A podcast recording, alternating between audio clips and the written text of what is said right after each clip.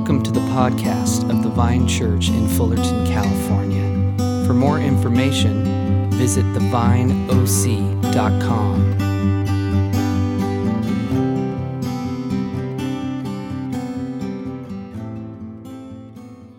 Hey, welcome back, everyone. And uh, again, it's so great to have you with us, especially if you're new with us.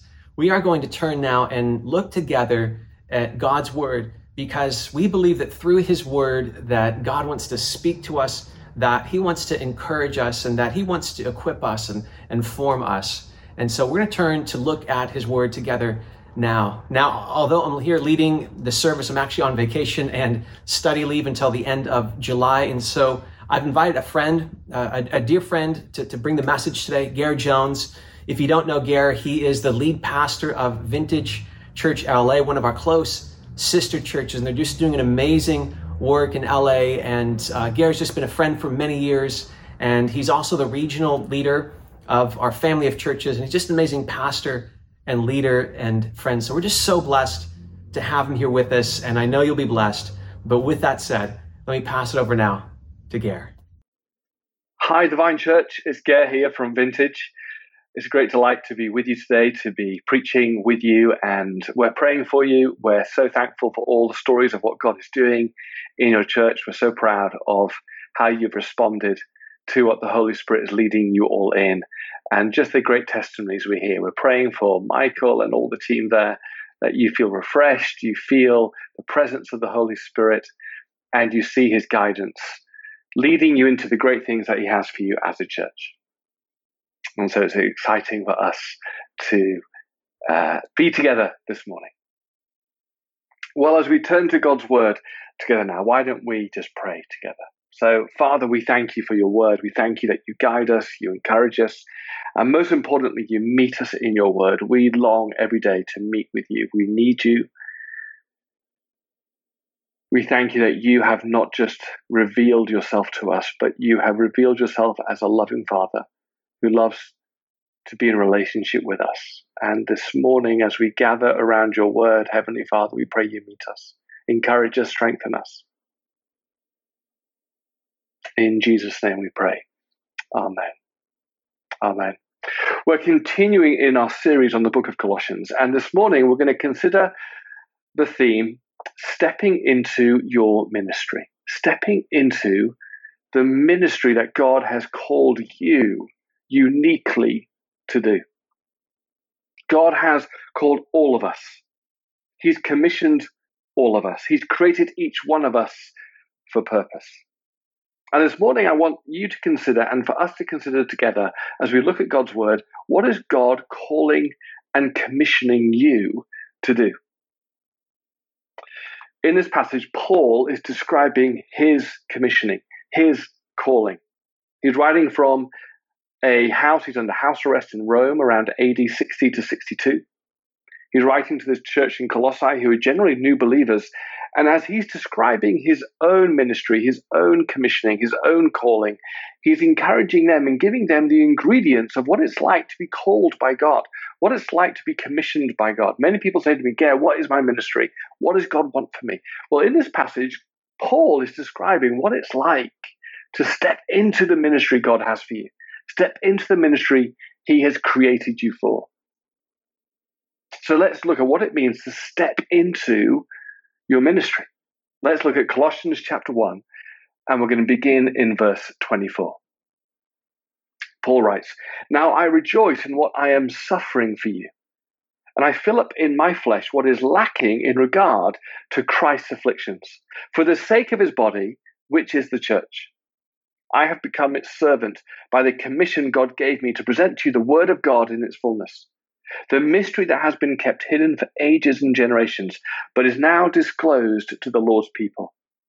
To them, God has chosen to make known among the Gentiles the glorious riches of this ministry, of this mystery, which is Christ in you, the hope of glory.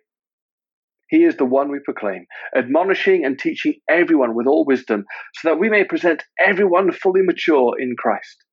To this end, I strenuously contend with all the energy Christ so powerfully works in me." Paul gives us four ingredients for his ministry and for our ministry. The first ingredient is this: your ministry is for the sake of others. Your ministry is for the sake of others. You have been created by God to make a difference and impact in the lives of people around you, to bless them, to grow them, to invest in them, to build them up, to spur them on in Christ, to coach them. Whatever it is, God has created you uniquely to minister for the sake of others around you. Paul says this: now I rejoice in what I am suffering for you. He says, I fill up in my flesh what is lacking in regard to Christ's afflictions for the sake of the body, the church, for you. I become your servant. I am laying down my life. I am called to serve you, that I may present you mature in Christ. Paul says his ministry is for the sake of others. And so is mine, and so is yours. Your, the destination of your ministry is not yourself. That your ministry is not making much of yourself. Your ministry is not project self, but project others. This is how it's always been from the very beginning. Do you remember when Abraham was called and commissioned by God? He said, I am going to bless you to be a blessing to others. With Jesus, he commissioned his disciples, now go and make disciples of others. He then said to the crowd, you are to be salt and light in the city around you. We live in a very narcissistic culture. We live in a culture that makes life about me, myself, and I. But Paul says the joy of life, the joy of your ministry is realizing that you are blessed to be a blessing to others. God has called you to use your gifts, your time, your talent, your treasure, your personality, your experiences, all the things that have shaped you, so that you may minister to other people, bless other people around you. Your ministry is for the sake of others. I believe right now God is calling his church universally, but also uniquely us, to minister for the sake of others, to minister to communities of color that are feeling oppressed and are feeling held back and are feeling unjustly treated, that we are to minister for the sake of others. I wonder in what way God is calling you to minister to others. Many people say, yeah, how do I discern where God is calling me? I know I'm not to spend my time, my talent, my treasure on myself. I know I'm not just to pursue the calling of leisure, pleasure, and treasure for myself. I know I'm not supposed to worship the unholy trinity of me, myself, and I. I am to step into the ministry that God has for me, which is to bless others, to minister to others. But where do I start? Can I suggest you start exactly where you're at? Look around you. Look at the people God has already brought into your life. And look at, Lord, how can I minister the gospel? How can I disciple? How can I bless the people in my life? It starts with your children, perhaps, or your spouse, or your friends, your neighbors, your colleagues. That God has called you to invest in them. The, the industry in which you live and work. And I used to, as you know, be a lawyer. I used to be in business. And I had to start there. How can I be salt and light in the legal industry? How can I be salt and light in the marketing world where I was for a season? Start where you're at. And start with what God's given you. Your unique shape. Bless others with the gifts that he's given you. Bless others with the experience, the wisdom he's given you. Bless others with the personality he's given you. Look at where you're at and look at what God has already given you. So, Lord, how can I use this to bless others around me? Your ministry starts where you're at and with what God has given you. But you've been given a ministry for the sake of others. Secondly, your ministry is vital. Your ministry is vital. God has given you a significant and important ministry. It's not semi-important. It's not kind of important. And you're certainly not an extra in the kingdom of God. You know, extras are just there in the background, not particularly doing much. And the real actors are elsewhere. So often we can rule ourselves out because we don't think we're one of the real actors in God's kingdom. We're just kind of making up the numbers somewhere in the background. But not in the kingdom of God. There are no extras. Your ministry is unique, is vital, is meaningful, is significant. Paul writes this in verse twenty-five. He says, I have become its servant, the church's servant, by the commission God gave me to present to you the word of God in its fullness, the mystery that's been hidden for ages and generations, but is now disclosed to the Lord's people. To them, God has chosen to make known among the Gentiles the glorious riches of this mystery, which is Christ in you, the hope of glory.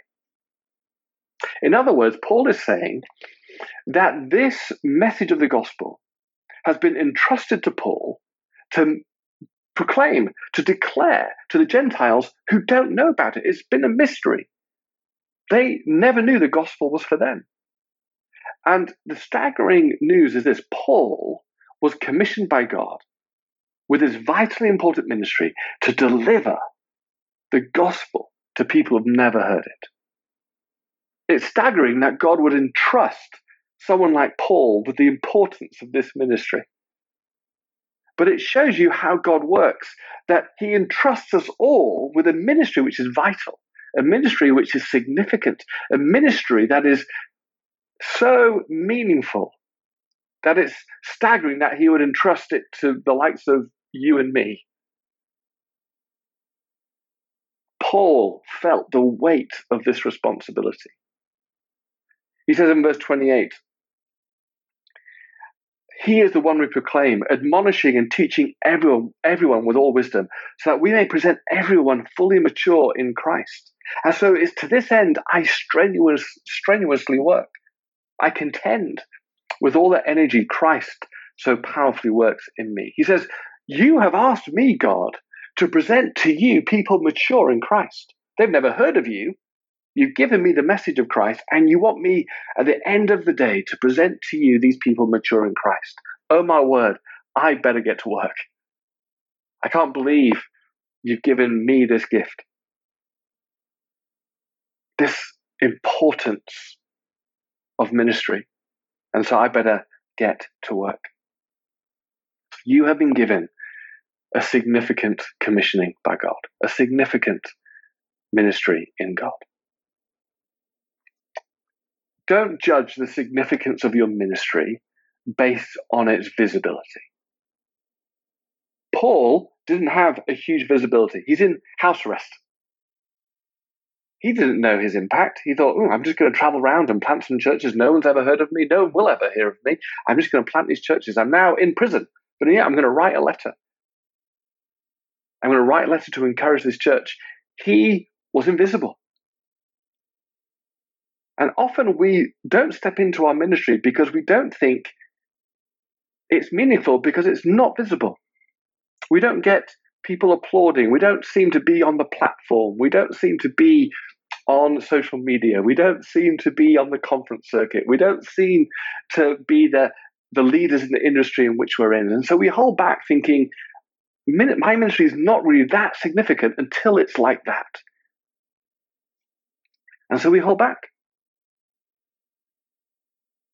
But what I found and what we see in the Bible is most ministry that is impactful in the world is invisible. Most ministry that God calls us to is not in the public case, is not going to fulfill the criteria of success in the world. It's being faithful. It's being obedient in the margins, in the areas where people don't see.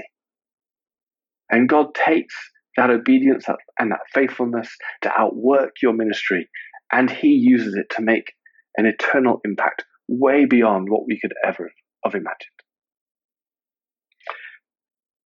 Nicky Gumbel tells the story of a young man who stepped into his ministry. His name is Albert McMakin. And Nicky Gumbel writes this on the Alpha Course. He says, Albert McMakin was a twenty-four-year-old farmer who had recently come to faith in Christ. He was so full of enthusiasm that he filled a truck with people and took them to a meeting to hear about Jesus. There was a good-looking farmer's son whom he was especially keen to get to the meeting, but this young man was hard to persuade. He was busy falling in and out of love with different girls and did not seem to be attracted to Christianity. Eventually, Albert McMakin managed to persuade him to come by asking him to drive the truck. When they arrived, Albert's guest decided to go in and was spellbound and began to have thoughts he had never known before. He went back again and again until one night he went forward and gave his life to Jesus. That man, the driver of the truck, was Billy Graham. The year was nineteen thirty-four, and since then, Billy Graham has led thousands upon thousands upon thousands to faith in Jesus Christ. Billy Graham made a significant impact in the kingdom. But so did Albert McMakin. And I want to encourage us all that we are all Albert McMakins, faithfully going about what God is calling us to do, not knowing the eternal impact that it will make. But whatever God has called you to do is vital, is significant, and will make an eternal impact in the kingdom of God. Thirdly, Paul says your ministry will always involve joyful suffering. Joyful suffering. He says in verse twenty-four, now I rejoice in what I am suffering for you. And I fill up in my flesh what is still lacking in regard to Christ's afflictions for the sake of his body, which is the church. Paul's ministry involved both joy and pain. As I think of that, a shout out to my fellow eighties fans and Rob Bass and D J Easy Rock. But if you know what that means, I love you. If you don't, Google it. Uh, but Paul's ministry always involved both joy and pain. In fact, not separate categories, but joyful pain, joyful suffering. This makes no sense to a culture that tries to avoid pain at all costs. Of course, Paul is not saying he enjoys suffering. He enjoys pain. He's not some kind of masochist or sadist. And much pain is not to rejoice in. Much pain is to be, to be fought, to get rid of. That's what Jesus came to do with so much pain. But Paul knows that there's a, there's a specific type of suffering that he does rejoice in, because he knows that there is no advance of the kingdom of God that doesn't go unopposed. No advance of the kingdom goes unopposed. That when we step into our ministry, we will feel opposition. We will feel the spiritual battle. And Paul says, I rejoice in those moments because I know the fruit of this battle. I know it's worth it for the people who don't know Jesus. I know that this suffering will end in fruit of the kingdom of God. He says, I rejoice because I'm suffering for you. And he's thinking of the Colossians and going, you're worth the suffering. I'm sacrificing my freedom. I'm sacrificing what everyone else in the world is enjoying right now. I'm sa- sacrificing that. But you know what? I rejoice because it's worth it. I'm thinking of you when I'm doing it. I'm thinking of what the impact is in your life when I'm through this suffering. You can't step into your ministry if you aren't prepared to step into suffering. For Paul, that suffering felt like imprisonment, torture, being shipwrecked, and rejected by many. For you and for me, we may not suffer in that kind of way, but we still suffer. It'll feel like rejection, betrayal, being misunderstood, missing out on things, inconvenience, missing out on the leisure, pleasure, and treasure that maybe so others think we should have, or popularity, we miss out on that. There are things that we will step into when we step into our ministry, because no advance of the kingdom goes unopposed. And you can't step into a ministry if you aren't prepared to step into suffering. Of course, we are the anti-suffering culture. Everything we do is to alleviate pain, to alleviate suffering, and much of that is good. But if you avoid the pain of ministry, you will avoid ministry. Reluctance to face and endure suffering is often the greatest limitation on our ministries. I read a great book in the last few years called Leadership Pain by Samuel Chand, and he said this: when you interpret your pain as bigger, more important, more threatening, more comprehensive than your ministry, you will redefine your ministry down to the threshold of your pain. You will redefine your ministry down to the threshold of your pain. If you want to step into your ministry, you have to know how to handle the suffering that comes with it. And not only handle it, but go to God with it. Find his strength in it. And not see it as something to step out of ministry, but to rejoice that this is a fruit of the advance of the kingdom in your ministry. William Wilberforce was only age twenty-seven when he sensed God's call to fight against the inhuman and degrading slave trade. Ten million slaves left Africa for the for the plantations in the year seventeen eighty-seven. And in that year, he put down a motion in government in England about the slave trade to end it. It was not popular. But he said this: so enormous, so dreadful did its wickedness appear that my own mind was completely made up for the abolition of slavery. He said, let the consequences be what they would. But from that time, I determined I would never rest until I had effected its abolition. When it became clear that Wilberforce was not going to let the issue die, pro-slavery forces targeted him. He was vilified. Opponents spoke of the damnable doctrine of Wilberforce and his hypocritical allies. The opposition became so fierce against him. One friend feared that one day he would read about Wilberforce being broiled by Indian plantation masters or barbecued by slave trade merchants. But Wilberforce was not put off by the suffering that came with his ministry. Anti-slavery bills were debated in government in seventeen eighty-nine, seventeen ninety-one, seventeen ninety-two, seventeen ninety-four, seventeen ninety-six, seventeen ninety-eight, and seventeen ninety-nine. They all failed. In eighteen thirty-one, he sent a message to the Anti-Slavery Society in which he said, our motto must be perseverance. And ultimately, I trust the Almighty will crown our efforts with success. He did. In July eighteen thirty-three, the abolition of slavery bill was passed in government.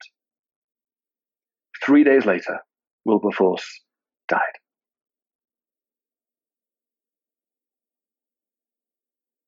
God is raising up a new generation of William Wilberforces, of Pauls,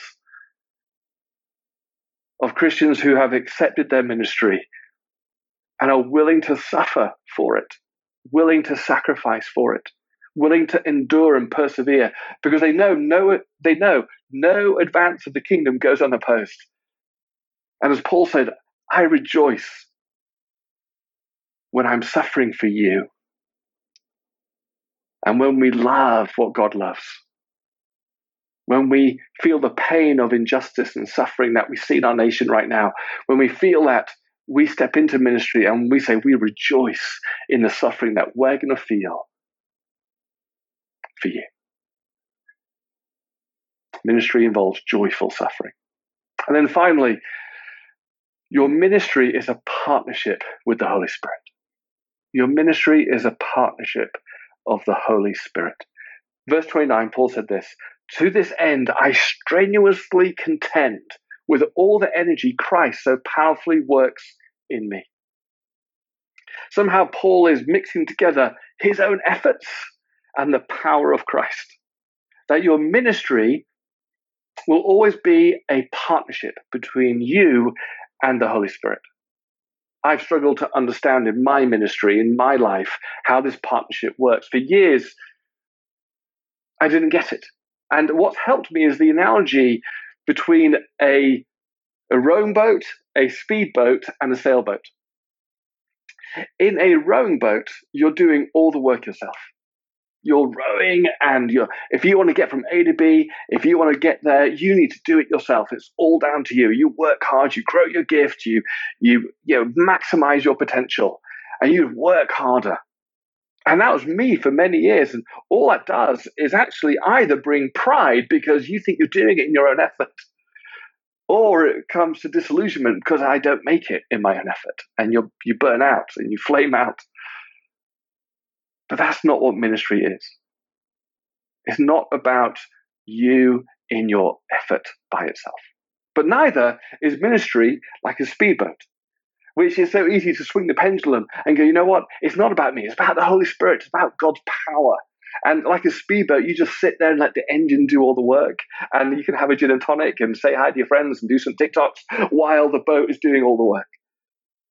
You know, we can hear that, right? We can hear, hey, it's not about effort, it's about grace. You know, let go and let God care.